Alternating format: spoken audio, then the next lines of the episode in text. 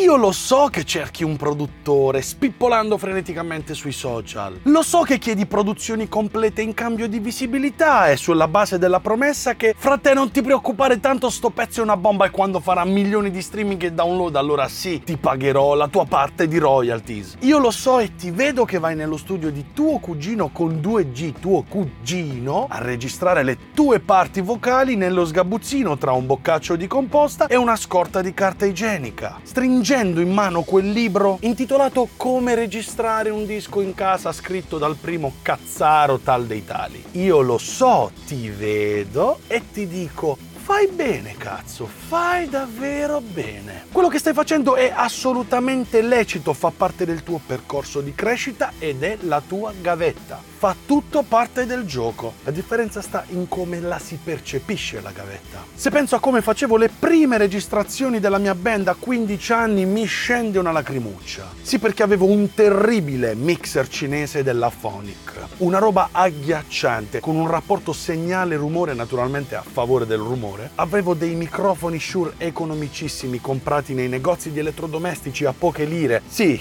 c'era ancora la lira. Per intenderci quei microfoni che usi quando devi fare il karaoke in campagna zianinetta durante la grigliata in cui si stanno tutti imbriachi si registrava in una live session, concedetemi il termine, e veniva registrato tutto direttamente su una traccia stereo catturata da un vecchissimo computer Windows su cui miracolosamente eravamo riusciti a far girare una versione di Magic's Music Maker 1994 pagata con i soldi che mettevo da parte quando andavo a fare il cameriere. Abbiamo fatto i nostri piccoli miracoli, ma eravamo davvero consapevoli che i dischi non si facessero in quel modo. La roba che registravamo suonava davvero di merda e non ci balenava minimamente nella testa e nell'anticamera del cervello l'idea di divulgarla e di farla sentire in giro. Era tutto più facile perché i social non c'erano, YouTube ancora non esisteva e questa voglia di farla venire fuori, sta roba di merda, non ce l'avevamo, anche se ce l'avevamo, non c'era un modo di farla ascoltare ed era un mondo migliore. Insomma, sapevamo, eravamo consapevoli che facevamo cagare, ce ne stavamo buoni buoni in disparte, cercando di allenarci, di studiare di migliorarci di perfezionarci. Ora invece arriva il primo bimbo minchia, ti mette un disco in mano, tu lo ascolti e gli dici bello, sto disco suona di merda, si dice lo-fi. Frate, sta cantante è stonata come una campana. Sai, senza autotune, it's more credible. E vabbè, frate, ma il pianista suona note a cazzo. C'è una nota jazz. Insomma, oggi ci sono tanti piccoli modi eleganti per giustificare ogni singola cacata di una produzione fatta male. Tutto per arrivare alla fatidica domanda, ovvero, me lo pubblichi? La totale assenza di pudore e autocritica ha preso il sopravvento. Noi passavamo più tempo ad ascoltare musica e a capire come venivano fatte certe cose piuttosto che a farne. Se sei all'inizio non hai molta esperienza, trovare un produttore in gamba che ti aiuti a lavorare alle tue produzioni è davvero molto complicato a meno che tu non gli chieda l'IBAN su cui inviare un bonifico anticipato. Sì, perché non pensiate di avere da subito quel raffinatissimo e ricercatissimo talento che vi permetterà di avere un contratto con una label in poco tempo e far sì che paghi tutto la label. Quei casi ve l'ho già detto sono rarissimi e statisticamente è più facile spegnere una candela con una scoreggia. Se vogliamo parlare di costi, una produzione con gli Zebedei può andare dai 1000 fino ai 3-4 mila euro, dipende dal producer, dipende da quello che ha fatto, dipende da come lavora, ma costano davvero tanto. E tu mi dirai, e tu sti soldi ce la vada? Tradotto, e questa quantità enorme di denaro, dove devo reperirla? A questo proposito vi racconto un aneddoto. Qualche tempo fa, non molto tempo fa, mi contatta un tipo grottesco su Instagram e così, diretto come un calcio nei testicoli, mi chiede una strumentale. Me la dai una strumentale? Aspetta, gli dico io, dimmi chi sei, cosa fai?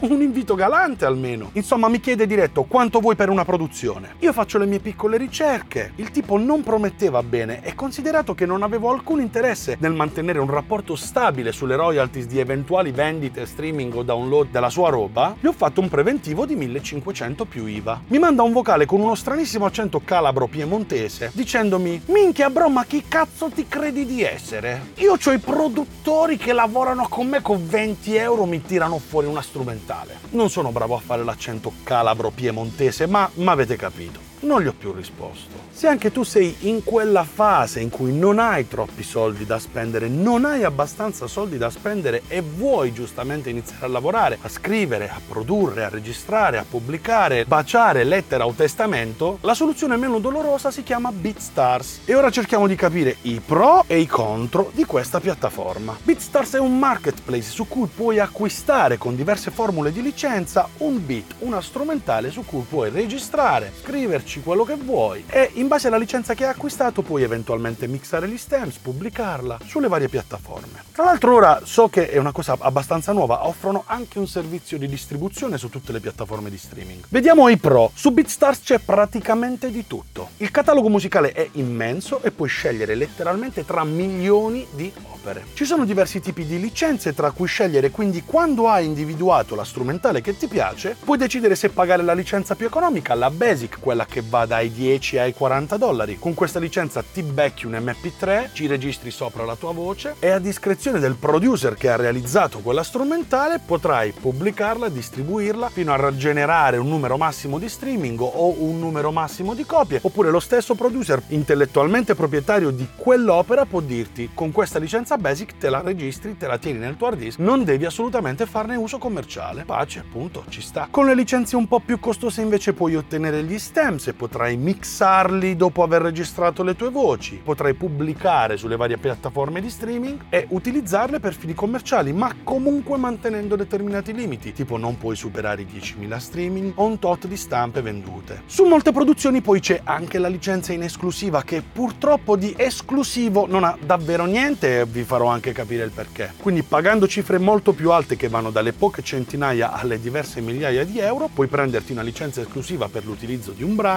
registrarlo, mixarlo mixarlo, pubblicarlo, distribuirlo, venderlo e immetterlo addirittura nel circuito radiofonico, senza alcun limite. Puoi utilizzarlo per qualsiasi fine commerciale. Ora che vi ho fatto venire l'acquolina in bocca, però bisogna parlare dei contro. Primo punto, contro. La vastità del catalogo è anche un grave punto a sfavore, perché prima di riuscire a trovare una strumentale su cui valga davvero la pena lavorare, dovrai scartare una montagna di letame, di roba inutilizzabile. Se stai pensando di fare le cose seriamente e con una certa attenzione alla qualità. Un altro punto a sfavore, le strumentali più cazzute, quelle belle, quelle davvero interessanti, sono anche le più ambite, sono le più scaricate, sono le più acquistate. Quindi se ti innamori di una strumentale e decidi di acquistare la licenza per l'utilizzo commerciale, sappi e devi essere consapevole che una ragazzina giappo-coreana potrebbe, anzi sicuramente avrà preso la stessa strumentale per scriverci sopra un pezzo dedicato a Dello Kitty e come lei lo hanno fatto altre migliaia di persone che indovina un po', hanno pubblicato la loro canzone con quella strumentale sulle stesse piattaforme su cui tu andrai a pubblicare la tua. Potresti paradossalmente ritrovarti ad ascoltare un pezzo di un altro artista che sta cantando sulla tua stessa strumentale. Ma non è fantastico?